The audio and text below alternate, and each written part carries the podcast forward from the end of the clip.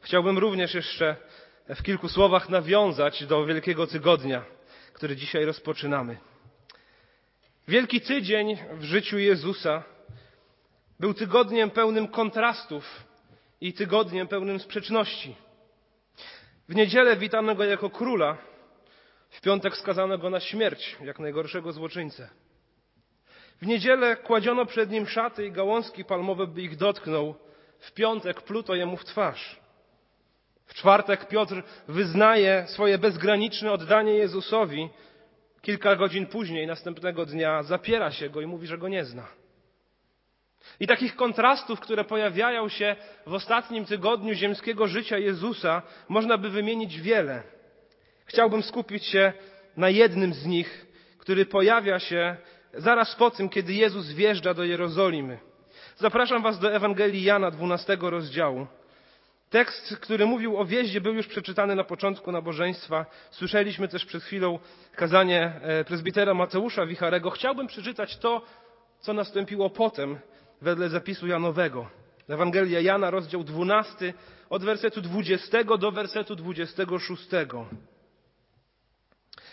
A byli niektórzy Grecy wśród tych, którzy pielgrzymowali do Jerozolimy, aby się modlić w święto. Ci tedy podeszli do Filipa, który był z Betsajdy w Galilei, z prośbą, mówiąc, Panie, chcemy Jezusa widzieć. Poszedł Filip i powiedział Andrzejowi, Andrzej zaś i Filip powiedzieli Jezusowi. A Jezus odpowiedział im, mówiąc, nadeszła godzina, aby został uwielbiony Syn Człowieczy. Zaprawdę, zaprawdę powiadam wam, jeśli ziarnko pszeniczne, które wpadło do ziemi, nie obumrze, pojedynczym ziarnem zostaje. Lecz jeśli obumrze, obfity owoc wydaje. Kto miłuje życie swoje, utraci je. A kto nienawidzi życia swego na tym świecie, zachowa je ku żywotowi wiecznemu. Jeśli kto chce mi służyć, niech idzie za mną, a gdzie ja jestem, tam i mój sługa będzie. Jeśli kto mnie służy, uczci go ojciec mój. Ten fragment, który przeczytałem, rozpoczyna się od informacji, że na święto do Jerozolimy przybyli jacyś Grecy i przybyli, aby się modlić. Więc byli to zapewne prozelici, judaiści pogańskiego pochodzenia. I kiedy tam byli, widzieli, jak Jezus wjeżdża do Jerozolimy, pewnie słyszeli o nim bardzo wiele, być może również oglądali, jak czynił cuda, jak głosił, jak przemawiał i chcieli z nim porozmawiać. Przyszli najpierw do Filipa, dowiadujemy się, że był on z Betsajdy, to takie miejsce na, w północnej części Izraela, gdzie również przebywało wielu pogan, więc prawdopodobnie wiedzieli, że on mówi w języku greckim. Przyszli do niego i powiedzieli mu, chcielibyśmy zobaczyć się z Jezusem. Czy możesz nas do niego zaprowadzić? Filip poszedł po Andrzeja i obaj poszli do Mesjasza. I powiedzieli mu o prośbie Greków. A Jezus, tak jak miewał w zwyczaju, odpowiedział w dziwny sposób. Nie odpowiedział bezpośrednio na tę prośbę, ale zwrócił się do nich w następujących słowach. Powiedział: Nadeszła godzina, aby został uwielbiony syn człowieczy. Nadeszła godzina. Nadszedł ten czas. Trzy razy w Ewangelii Jana przed dwunastym rozdziałem pojawia się to stwierdzenie. Tylko tam pojawia się ono z zaprzeczeniem. Jezus mówi, a nie nadeszła jeszcze moja godzina. Albo narrator mówi, a nie była to jeszcze godzina. Tutaj w końcu jest powiedziane, przyszła. Przyszła ta godzina i przyszedł ten czas. Przyszedł ten moment, e, dla którego Jezus jest na świecie. Nadeszło to sedno Jego przyjścia, sedno Jego ziemskiej służby, sedno Jego ziemskiego życia. Nadszedł odpowiedni moment. Porównałbym to stwierdzenie nadeszła godzina czy zobrazowałbym je y, przez taką rzecz, która jest mi bardzo bliska, a którą jest wędkarstwo. Lubię jeździć na ryby. Daje mi to dużo przyjemności i e, wycisza, uspokaja. Lubię łowić na spławik, kiedy jadę na ryby. Myślę, że wszyscy orientujecie się, jak to wygląda. Jeśli nie, to pokrótce opowiem. Mamy żyłkę w wędce, na końcu tej żyłki mamy haczyk, na tego haczyka zakładamy, na ten haczyk zakładamy jakąś przynętę, zarzucamy ją gdzieś w wodę i na tej żyłce znajduje się również spławik. Taki e, drewniany patyk, mógłby powiedzieć laik, który nie ma za wiele do czynienia z wędkarstwem. I kiedy ryba e, zaczyna krążyć wokół tej przynęty, oglądać ją, skubać, ten spławik zaczyna drżeć. I ktoś nieobeznany z wędkarstwem mógłby powiedzieć, to teraz, skoro drży jest tam ryba, zacinaj, holujemy rybę. Ale doświadczony wędkarz wie, że nie, że trzeba poczekać, że to jeszcze nie jest ta godzina, że coś musi się jeszcze bardziej dopełnić, aby nadszedł ten moment, to sedno, dla którego przyjechaliśmy nad tę wodę, adrenalina holowania ryby. I wtedy należy odczekać, a kiedy ten spławik w całości pójdzie pod wodę, można zaciąć i zazwyczaj wyholować rybę i cieszyć się z połowu, potem ją wypuścić, żeby sobie dalej żyła, ale doświadczenie y, było. Odpowiedni moment, jeszcze nie teraz, jeszcze nie tu. I po wjeździe do Jerozolimy Jezus mówi, już teraz nadeszła ta chwila. Nadchodzi ten moment, dla której przyszedłem na ten świat. Mówi to po trzech latach swojej służby. Po 33 latach swojego życia na ziemi nadeszła chwila. I z czym ta chwila jest związana? Aby został uwielbiony Syn Człowieczy. Ta godzina, dla której Jezus przyszedł na świat, jest związana z Jego chwałą. I można by zapytać, zaraz, zaraz, jak to ma być uwielbiony? Przecież przed chwilą wjechał do Jerozolimy przy wiwatujących okrzykach do miasta. Czy to nie było wystarczające uwielbienie? Przecież wcześniej okazywał wiele razy swoją chwałę. Zamienił wodę w wino, chodził po jeziorze, uzdrowił człowieka chromego od urodzenia, niejednemu przywrócił wzrok, rozmnożył jedzenie, aby nakarmić tłumy, wzbudził martwego od kilku dni łazarza do życia. I wspaniałość każdego z tych czynów zapiera dech w piersiach i onieśmiela, kiedy o tym czytamy. Ale to nie był sens przyjścia Jezusa. Wjazd do Jerozolimy, niedziela palmowa, nie była tym ostatecznym spełnieniem. On wjechał przed chwilą na oślęciu, jak król powracający ze zwycięskiej wojny, witany przez tłumy, z okrzykami wiwatu na jego cześć. Ale to jeszcze nie ten moment. Dopiero po wjeździe Jezus mówi, nadchodzi ta godzina, aby został uwielbiony Syn Człowieczy. Nadchodzi ten moment, dla którego ja tutaj jestem. Przez kogo On będzie uwielbiony? Przez kogo On ma być uwielbiony, że to będzie tak podniosłe wydarzenie? nie tylko będzie uwielbiony przez ludzi.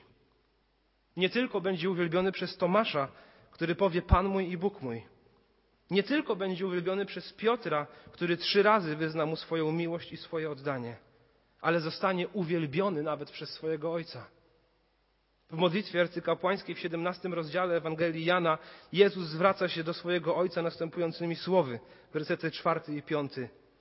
Ja Ciebie uwielbiłem na ziemi, dokonałem dzieła, które mi zleciłeś, abym je wykonał, a teraz Ty mnie uwielbi, Ojcze, u siebie samego tą chwałą, którą miałem u Ciebie, zanim powstał świat.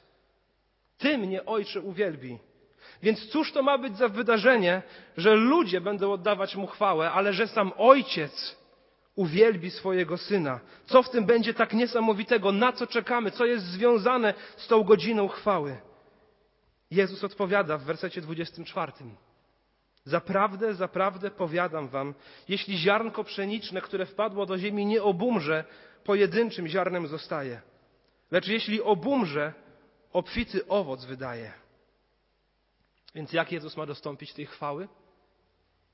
Poprzez swoją śmierć. Całe jego ziemskie życie zmierzało do tego momentu wywyższenia go, a będzie to wywyższenie na krzyżu.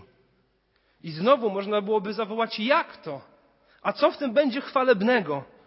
Co jest chwalebnego w tym, że on da się złapać bez walki, że sam jakby wejdzie w szpony tych, którzy na niego czyhają? Co chwalebnego będzie w tym, że będą w niego rzucać fałszywymi oskarżeniami, a on nic na to nie odpowie? Co chwalebnego w tym, że porównają go z Barabaszem i uznają, że Jezus jest bardziej winny śmierci?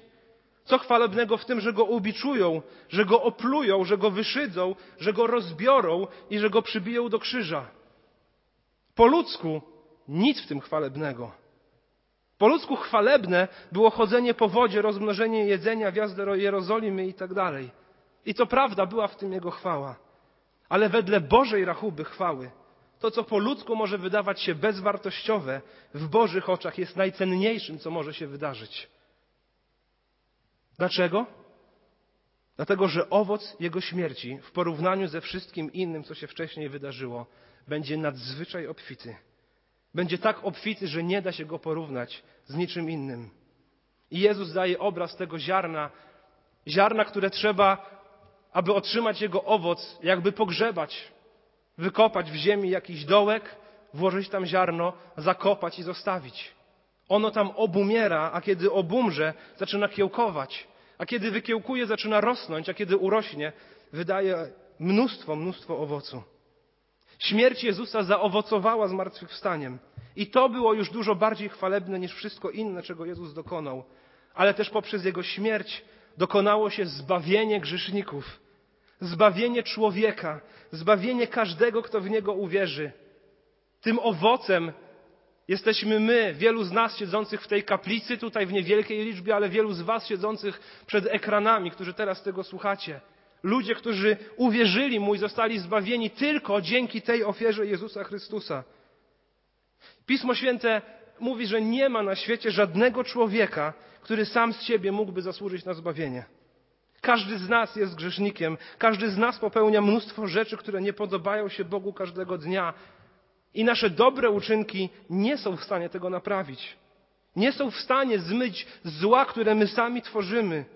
To trochę tak jak z wiosennymi porządkami. Jeśli ktoś zamiata e, swój pokój, to jeśli zamiecie te brudy pod dywan, to pokój wcale nie stał się czystszy. Te brudy dalej tam są, one są jedynie zamaskowane.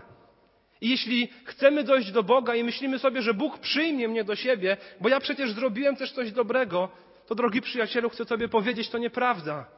To jest jak dywan, który maskuje brud. Ten brud dalej tam jest i sam z siebie nie dasz rady go zmyć. Dlatego przyszedł Jezus Chrystus. Człowiek, aby spotkać się z Bogiem, potrzebuje całkowitego oczyszczenia z grzechu i o własnych siłach tego nie dokona, choćby nie wiadomo, jak się starał. O własnych siłach może go jedynie zamaskować. Pan Bóg mówi też, że zapłatą za grzech jest śmierć, że umieramy, dlatego że grzeszymy. Jedynym człowiekiem, który nigdy nie zgrzeszył, który nigdy, nigdy, nigdy nie zrobił nic złego, nigdy nie zrobił niczego, co obraziłoby Boga, był Jezus, Jezus z Nazaretu. I On właśnie poszedł na krzyż i umarł, doświadczył tej śmierci, aby na krzyżu dokonała się niezwykła transakcja. Apostoł Paweł w drugim liście do Koryntian, piątym rozdziale pisze tak. On, Bóg, tego, który nie znał grzechu, Jezusa, za nas grzechem uczynił, abyśmy w Nim stali się sprawiedliwością Bożą. Na krzyżu dokonała się transakcja z nas, grzesznych ludzi. Zostaje zdjęty grzech i zostaje on dany Jezusowi. On zostaje uczyniony grzechem, a z niego zostaje zdjęta jego sprawiedliwość i przekazana każdemu, kto mu uwierzy.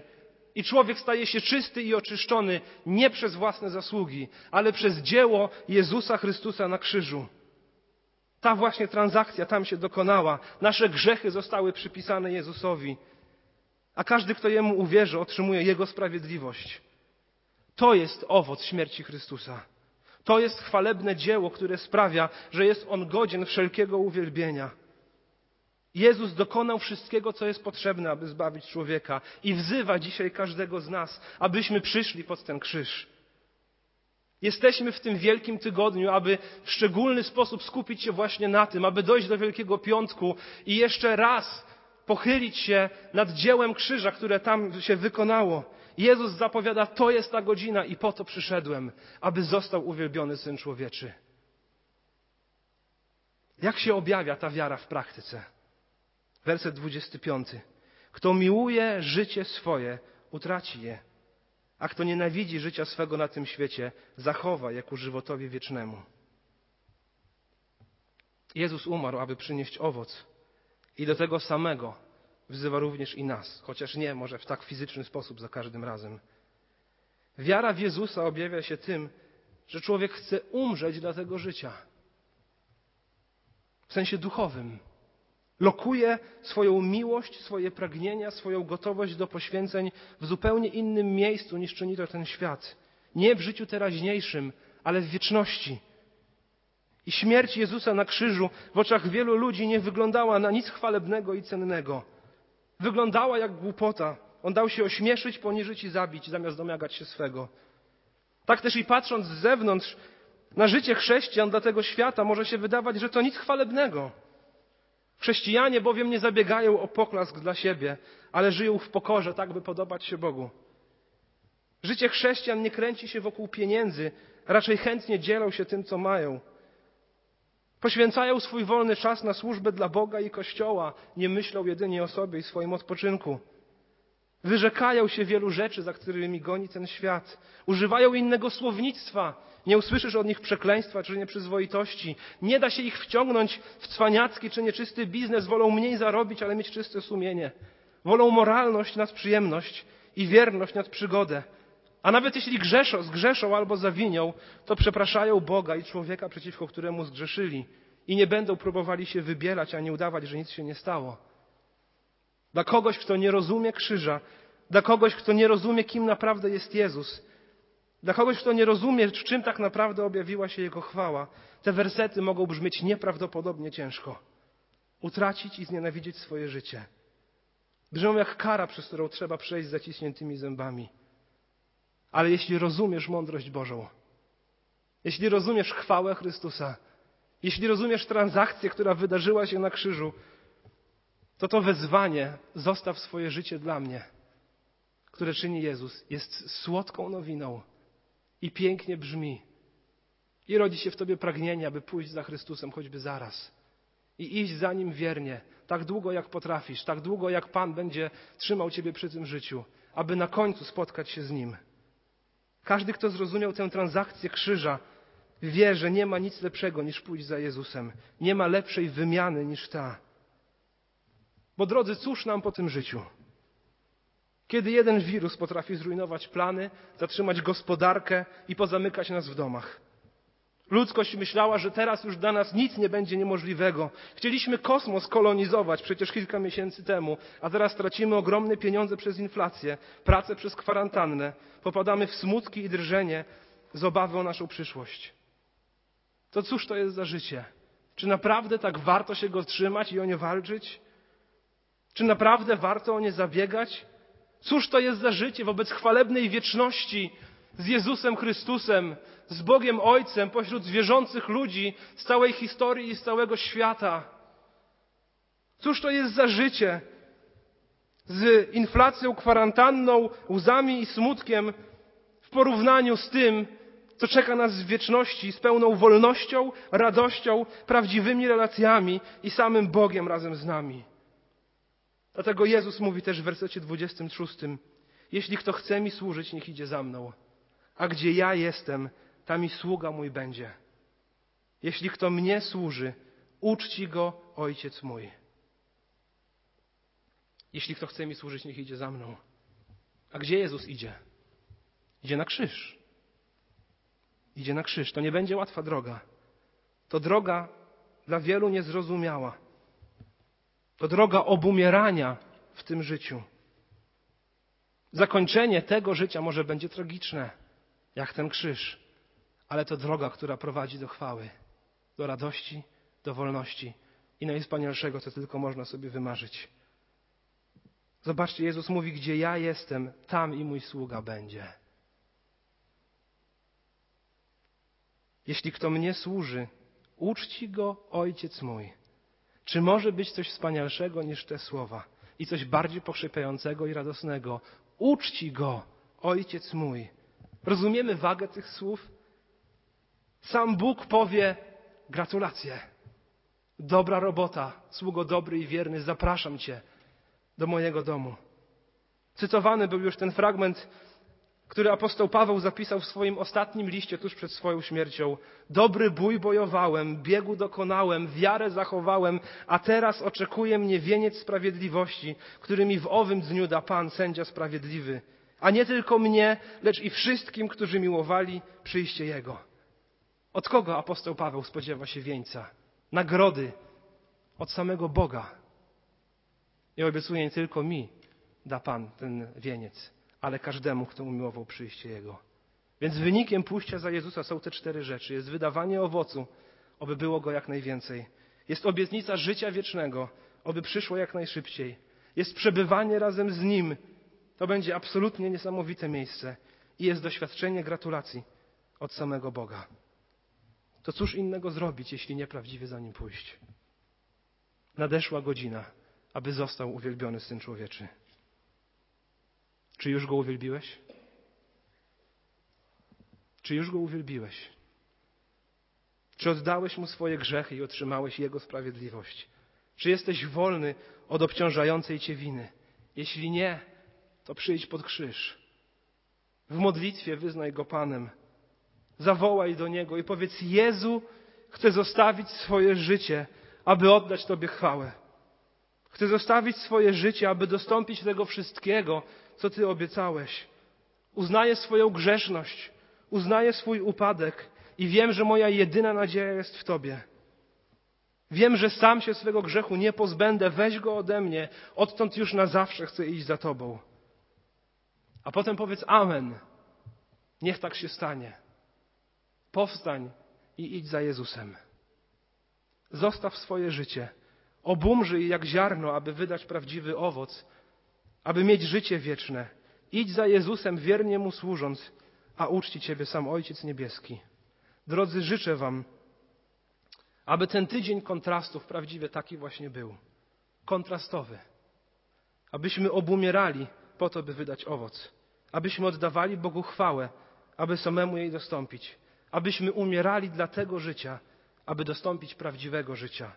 Abyśmy wyrzekali się ziemskich nagród, aby otrzymać niebiańską nagrodę. Pragnę tego ponad wszystko inne. Niech tak się stanie. Amen.